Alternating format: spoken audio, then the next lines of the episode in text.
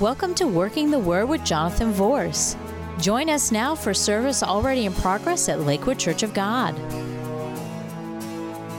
Okay, Luke chapter 5, verses 12 through 32 is uh, where we're going to be working out of. We won't uh, begin reading all of that in the beginning, but we're continuing our conversation today, um, continuing the conversation about the red letters. We're working our way through the book of Luke. We're focusing on words that Jesus said. We're talking about things that surrounded the words that he said, and then we're looking for ways to apply that to our life because Jesus is the central figure of all Christianity, right? Would you, uh, if you have a free hand, just grab the hand of the person beside you and let's pray that the Lord's blessing will be upon our Bible teaching and study this morning. Father, we just come to you today. We thank you for the Word of God. We thank you for how it changes and transforms our life. I pray that the anointing that makes the ministry of the Word effective would just flow through me as I share the Word of God today. We give you praise for it, Lord, in Jesus' name. And everyone said, Amen. Amen. Amen. Today, we're going to be covering three different events uh, of Jesus and his followers, and the ministry of Jesus and his followers. We're going to talk about the cleansing of a leper. We're going to talk about a paralyzed man getting healed. And we're going to talk about the call of Matthew as a disciple of Jesus. So let's begin in verse number 12 and read verses 12 through 16. Here's what the Bible says in the King James Version. Here's what the word says it says, And it came to pass when he was in a certain city, behold, a man full of leprosy, who seeing Jesus fell on his face and besought him, saying, Lord, if you will, you can make me clean. He put forth his hand and touched him, saying, I will be thou clean. And immediately the leprosy departed from him. And he charged him to tell no man, but go and show thyself to the priest, and offer for thy cleansing according as Moses commanded, for a testimony unto them. But so much the more went there a fame abroad of him, and great multitudes came together to hear and to be healed by him of their infirmities and he withdrew himself into the wilderness, and there he prayed. Now, the first thing that I want to point out in this event that took place, which is not a parable, it's an actual life event that Jesus lived out. The first thing that I want to point out is this the Bible said that Jesus touched the leper. He touched the leper. Somebody say, touched. Jesus touched the leper. Now, Leprosy was dangerous medically, defiling religiously, and degrading socially back then. And so Jesus literally went to this man who the Bible said his body was full of leprosy, and he reached out with his hand and he touched him because number one, he had power over disease. Number two, even though it was defiling religiously, he was never impressed with religion. Jesus was never impressed with religion. And number three, even though it was degrading socially, Jesus had a reputation and he carried this rep throughout his life of going to the least of these. So Jesus reaches out and he touches someone that he's not supposed to touch and he ministers to him. And then the leper, he says, he put forth his hand and touched him, and he says, I will be thou clean. The leper cries out, he said, Lord, if you will, you can make me clean. And Jesus said, I will be thou clean. In other words, what Jesus was saying was, I want to heal you. But his activity of faith, reaching out, crying out to God, his activity of faith is what inspired Jesus and enabled Jesus to react to that faith, to literally reach out and touch him and minister to him. Some people say, I don't know why the Lord doesn't move on me. I don't know why the Lord's not touching me. I don't know why God's not moving for me. Here's my question Have you asked Him to? Have you asked Him to? Sometimes people come to me and they complain. You know, I've been in the ministry a long time, a lot of years now, decades now. And, I, and, and people come to me and they'll say, God didn't do for me. God did it for them, but God didn't do it for me. And sometimes I just look at them and say, Have you asked Him to? And this confused look comes on their face like, I can do that? Sure. The Bible said, Ask of me, and I'll give you the heathen for your inheritance. I mean, that's what the Word of God says. The Word of God says, Ask and you shall receive, seek and you shall find, and knock and it shall be opened unto you. For everyone that asketh receiveth, and he that seeketh findeth, and to him that knocketh the door is opened unto him. And so many times we don't receive from the Lord because we just don't ask. So this leper, he hears that Jesus is coming through and he cries out and he says, Jesus, if you will, you can make me clean. And Jesus responded to that faith and said, I will. Be thou clean. And so Jesus tells him, He says, Don't tell anybody about this. Don't tell anybody about it.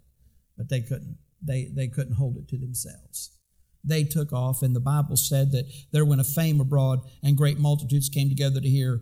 And the Bible said that uh, that Jesus healed uh, him of, and Jesus healed them of, of infirmities and whatnot. Now we go uh, to the paralyzed man being healed, and this is a a phenomenal story. There's so much that we can learn from this story. Let's just read through it to, to begin here, and then I want to start kind of dissecting this down. And this is probably where we'll spend the majority of the message today.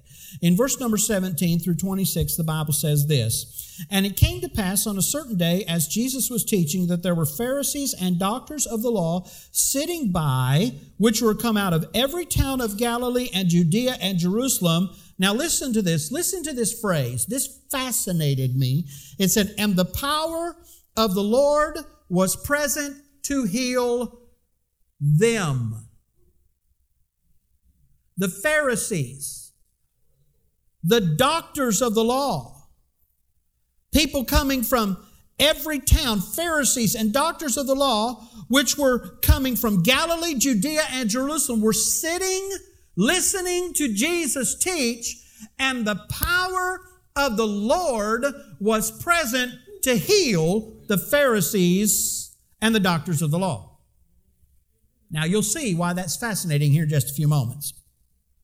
And behold, Men brought in a bed a man which was taken with the palsy, and they sought means to bring him in and to lay him before him. And when they could not find by what way they might bring him in because of the multitude, they went up on the housetop and let him down through the tiling with his couch into the midst before Jesus. I'm going to ask my friends to come and help me here and just start building this wall while we're while I'm uh, preaching through this part. And the Bible said, and when he saw their faith, he said unto them, Man, thy sins are forgiven thee. And the scribes and the Pharisees began to reason, saying, Who is this which speaketh blasphemies, who can forgive sins, but God alone? If I was Jesus, I would have said, That miracle you just got, I take it back right now. Because these are the very same people that the power of the Lord was present to heal them. And so then they receive from Jesus, they receive miracles, they receive the move of God, God touches them, and then there's a man that comes and let down through the roof, and Jesus begins to minister to this man, and we'll dissect that here in just a few moments. But Jesus begins to minister to him, and the very Pharisees that received from the Lord are the very ones that found fault with Jesus healing someone else. That's what a Pharisaical spirit looks like. That nasty religious Pharisaical spirit. Now, I want to uh, kind of dissect this and go through this just a little bit. The Bible said, when Jesus perceived their thoughts, he answered, said unto them, What reason ye in your hearts? Whether it's easier to say, Thy sins are forgiven thee, or to say, Rise up and walk. But when they but but that ye may know that the Son of Man hath power on earth to forgive sins, he said unto the sick of the palsy, I say unto thee, Rise, take up thy couch, and go into thy house. And immediately he arose up before them, took up what he was laying on, departed into his house, glorifying God, and they were all amazed, and they glorified God, and were filled with fear or reverence, saying, We have seen strange things today. That's perfect. That's perfect. So I want you to get this picture. Jesus is sitting around. He's ministering to scribes, he's ministering to Pharisees, he's ministering to doctors of the law from different regions, three different regions from Galilee, from Judea, and Jerusalem. The power of the Lord shows up present to heal them. So you know that Jesus is going to take advantage of that, so Jesus ministers to them and he heals them. And then the Bible says there, and behold, men brought in a bed a man which was taken with the palsy, and they tried to get to Jesus, but because of the press that was inside of the house, they couldn't get to Jesus, so they had to go up on top of the roof to let the man down. Now, there's a few things that I want to mention to you. Number one, this paralyzed man needed some really good friends. He needed some people that would be with him, that would help him, and that would take him to Jesus. Now, when I talk about a really good friend, I'm talking about a friend that will be, be with you in the good times, in the bad times. I'm talking about people that will stick with you when, you when it comes to obstacles. They carry this man, probably four of them, they carry this man up to the house where Jesus is, and they try to get inside the house. They can't get in the door. They can't get in the windows. And so they're walking around the house, and all of a sudden they're probably standing and they're looking at this wall and they're thinking, we're going to have to take him up through the roof. What do you do when you tried everything else and you just hit the wall? What do you do? Well, there's a few things that I want to bring out to you. Number one, don't just stare, do something. Do something. There's a whole lot of people, when God tries to move for them and they start receiving from the Lord, they run into a wall, and the next thing that you know is they're just standing there, and for the next 15 years, they're just looking at the wall. When you're faced with the wall, don't just stare, do something. Well, I don't know what to do. Figure it out. My kids, they're all grown up now. But they heard a word a lot when they were growing up. And it got to the point in their life where they hated the word for a while. And now they love it, I know, because they're all leaders and they all use it on those they're leading. The word is this improvise. They would look at me and they would say, but, but, but, I'd say, improvise. But, Dad, I don't want excuses, I want results. You say, that sounds harsh. Listen, you can sit there and you can give excuses and you can get caught in that buffet of excuses and never get anything done. Listen, if you run into a wall, don't stare, do something about it. These four men ran into this wall. They had tried to go through the door. They tried to go through the windows. They tried to get the man through Jesus. They were probably bumping, bumping into people saying, Excuse me, can we get through? And finally, they're just kind of looking at the wall, and all of a sudden they just look up and they think, You know what? We're going to have to go up to the roof. And when we get up there, we're going to have to rip the roof apart. We're going to, first of all, locate where Jesus is. We're going to have to rip the roof apart. And then we're going to have to let this guy down through the roof. So, a few things. Don't just stare, do something, figure it out. Now, here's another thing. When you run into a wall, here's something, here's the trap that a lot of people fall into. Well, it's so and so's fault. Blaming other people for the wall. Quit blaming people for the wall. Quit blaming other people for the walls in your life. Listen, you can play the blame game until you go to heaven, and as long as you're standing there just blaming, the wall remains. The wall will remain. Quit saying, you know what? This wall looks like my old church clerk. This wall looks like my ex spouse. Don't be preaching where we're living. Listen, here we go. Mm-hmm, mm-hmm, mm-hmm. All right. This wall, this wall looks like my job, who always passes me over for promotion and promotes everyone else around me. But when it comes to me, he never promotes me or she never promotes me. It's what you going to do with that wall? What are you going to do with it? You're going to keep blaming others? You're going to quit, keep making excuses. You know, these four men could have said, you know what? We tried to go through the door. We tried to go through the windows. We tried to ask people to let us pass. Nothing happened. Must not have been God's will for us to get this man to Jesus. Thank God that paralyzed man had the right kind of friends. thank God he had people around him that knew how to push through. So there's a few things that you can do with wall. First of all, you can just start tearing it down yourself if you want to. Come here, Mark. Oh, God help us. You can just start trying to tear it down. Or here's the better thing why don't you get people to help you? Come on, let's take this wall down. Look, I could have taken this down by myself, and look how long it would have taken me. But I've got some buddies here. I've got some friends here. I've got some people that's going to help me take this wall down, and I don't have to do it all by myself. And look how much faster this wall is coming down because I've got people that have a mind to work around me who aren't afraid to get their hands dirty, and they've got great work ethic, right, Mark? They've got great work ethic. Look, the wall that was there two minutes ago is not there anymore.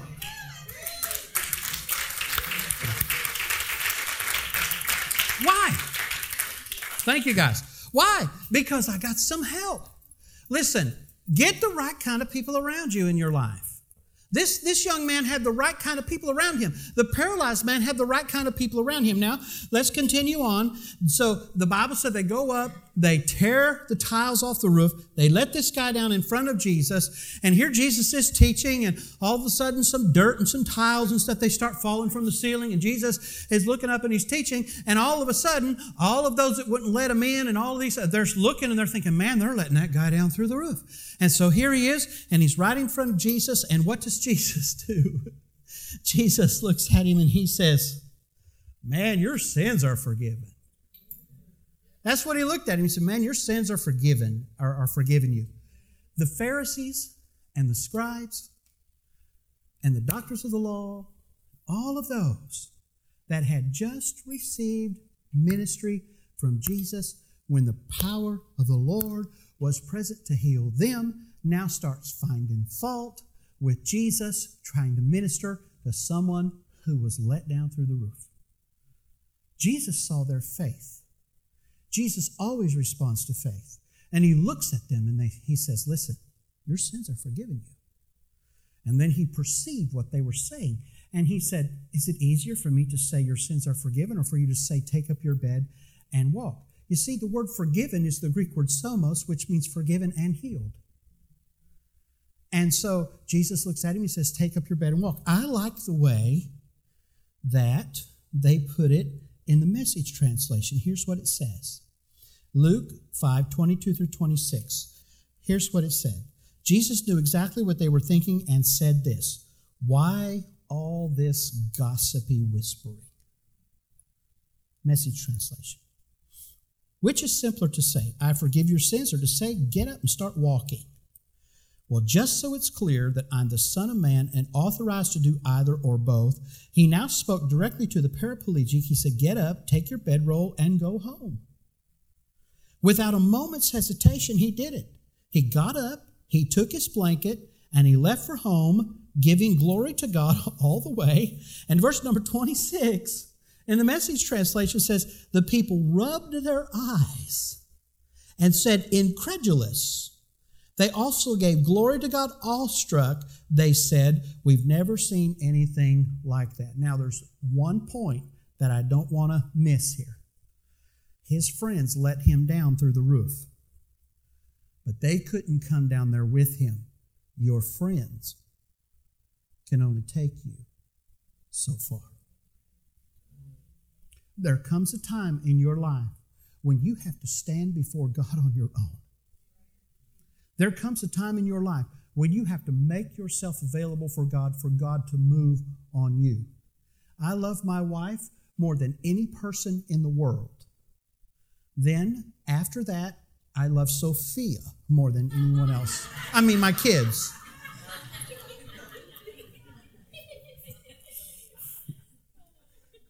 and Gracie Kay, who will be here in two months. Hallelujah.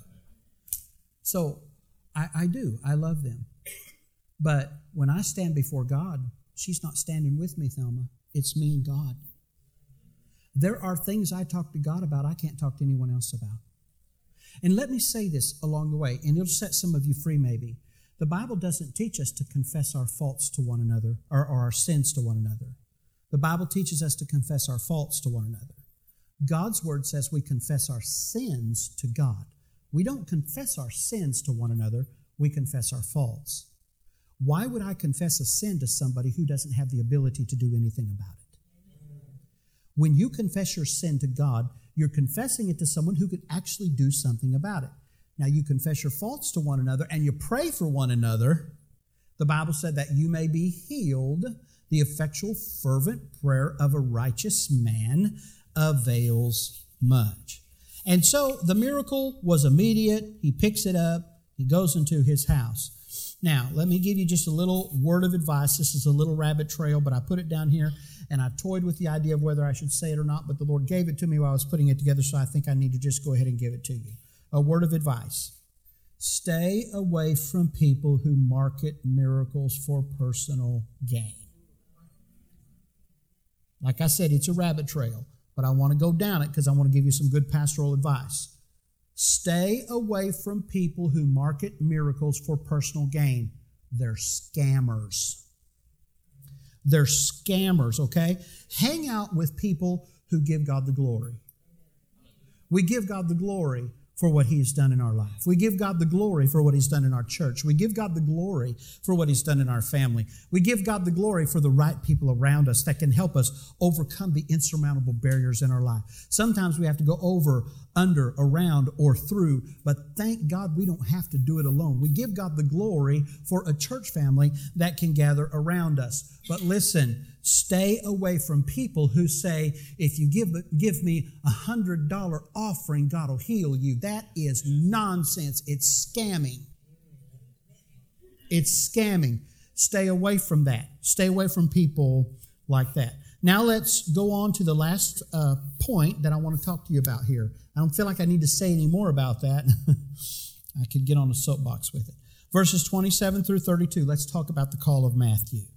After these things, he went forth, saw a publican named Levi sitting at the receipt of customs, and he said unto him, Follow me. Now, Levi was also known as Matthew. He's the one that wrote the book of Matthew. Matthew, Mark, Luke, and John. He's the one that wrote the book of Matthew. And the Bible said that he left all, rose up, and followed him, and Levi made him a great feast. Uh, uh and Levi made him a great feast. Uh, in his own house, and there was a great company of, of publicans and of others that sat down with them. But their scribes and Pharisees murmured against Jesus' disciples, saying, Why do you eat and drink with publicans and sinners? And Jesus answering said unto them, They that are whole need not a physician, but they that are sick. I came not to call the righteous, but sinners to repentance. Now, I want us to go right back to verse number 27. Two words changed Levi's life forever. Jesus looked at Levi, who was a tax collector, someone that was hated back then because of the way that they took advantage of other people. They became wealthy by skimming off of what they were charging people for the Roman government. The way the tax collectors, the way Zacchaeus, the way Levi Matthew, the way they made their money is if taxes was, say, for instance, $100, they would tell people that taxes were 250. They would keep the 150 and give the other 100 to the Roman government. And that's how they got paid. And they could charge whatever they wanted to on top of those taxes. And that's how, that's why people hated them so much.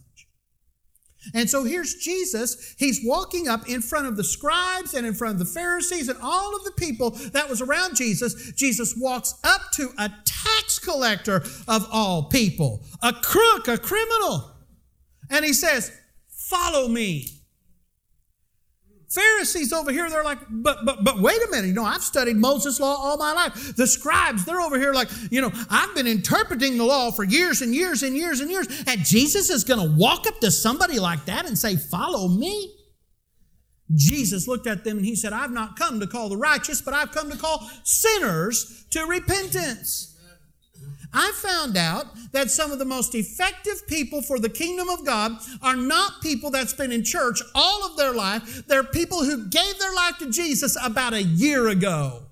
You know why? Because they can still remember what it feels like to be saved by grace. That's why. That's why. And so Jesus looks at him and he says, Follow me. It doesn't take much for God to get his point across if we'll listen. You just have to have ears to hear and eyes to see and a heart that will understand. Levi, here he is. And Jesus walks up to him and says, Follow me. And Levi's looking around and says, Me? Me? Okay, okay. And the Bible said that he left all and he said, You know what? You know what I'm gonna do? I'm gonna, I'm gonna bring Jesus home. I'm gonna bring him to my house. I'm gonna do a feast in his honor, and I'm gonna invite all of my friends. And so he invited his friends over to his house for dinner, and the scribes and the Pharisees are standing back and they're looking at the disciples and they're saying to the disciples, What in the world are y'all doing? You're eating with publicans and sinners. The disciples didn't have to say anything because Jesus perceived what they were saying, and Jesus answered them. Jesus said, They that are whole need not a physician, but they that are sick. Let me tell you something. You can tell a good pastor if he smells like sheep, and sometimes sheep don't always smell so well. And you can tell a great evangelist if they smell like the world. We're so busy saying, well, you know, I want to come to church where everything's going to be the way that it needs to be in the church. I'm going to go to church. They're going to do their three or four songs. They're going to get up. They're going to do this. They're going to do that. And, you know, I'm, I'm going to, and, and, you know, if they ask us to sit down and, and pray or they ask us to kneel and pray or something like that, I'm going to do my little holy walk. I'm going to go up there and I'm going to kneel down and I'm going to pray. And I'm going to say, holy, holy, holy, holy, holy, holy, holy. Meanwhile, God's going, Ugh.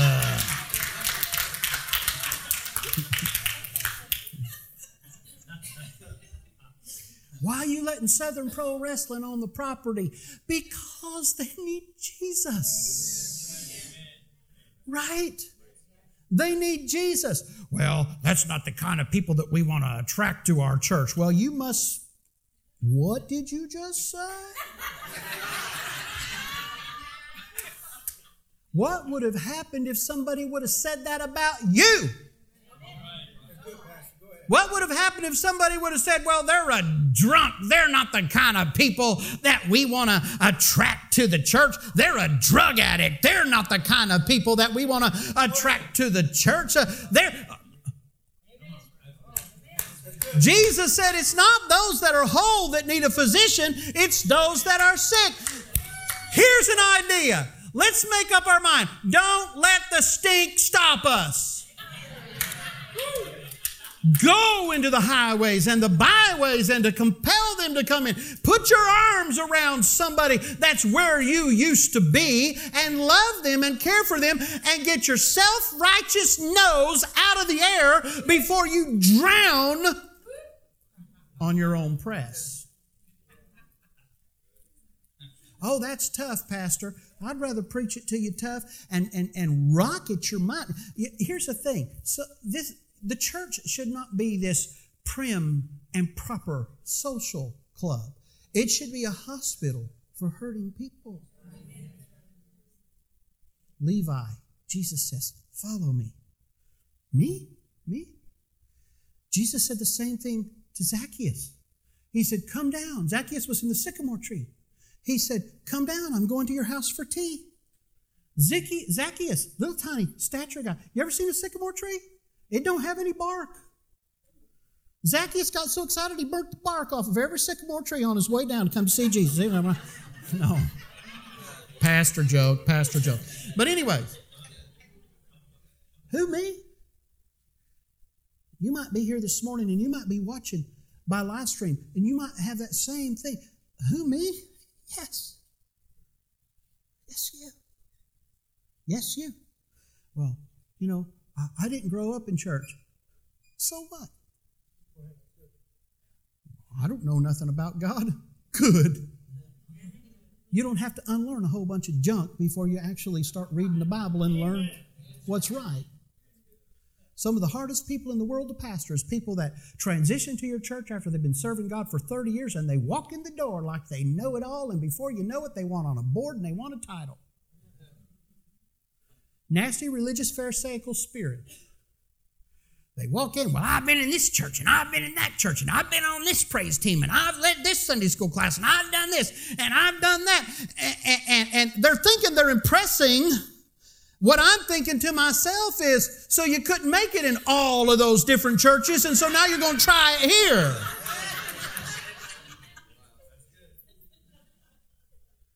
Put down some roots. Bloom where you're planted.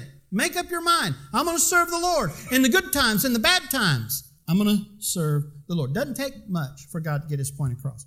Jesus looked at Levi, said two words. He said, Follow me. He left all that he had and he followed Jesus. Jesus has called us to do the same thing. He's called us to reach out to those that are hurting. He's called us to reach out to those that need God. Matthew 28, 18 through 20, Jesus came and spake unto them, and he said, All power is given unto me in heaven and in earth. Go ye. Somebody say, Ye is me. Ye is me.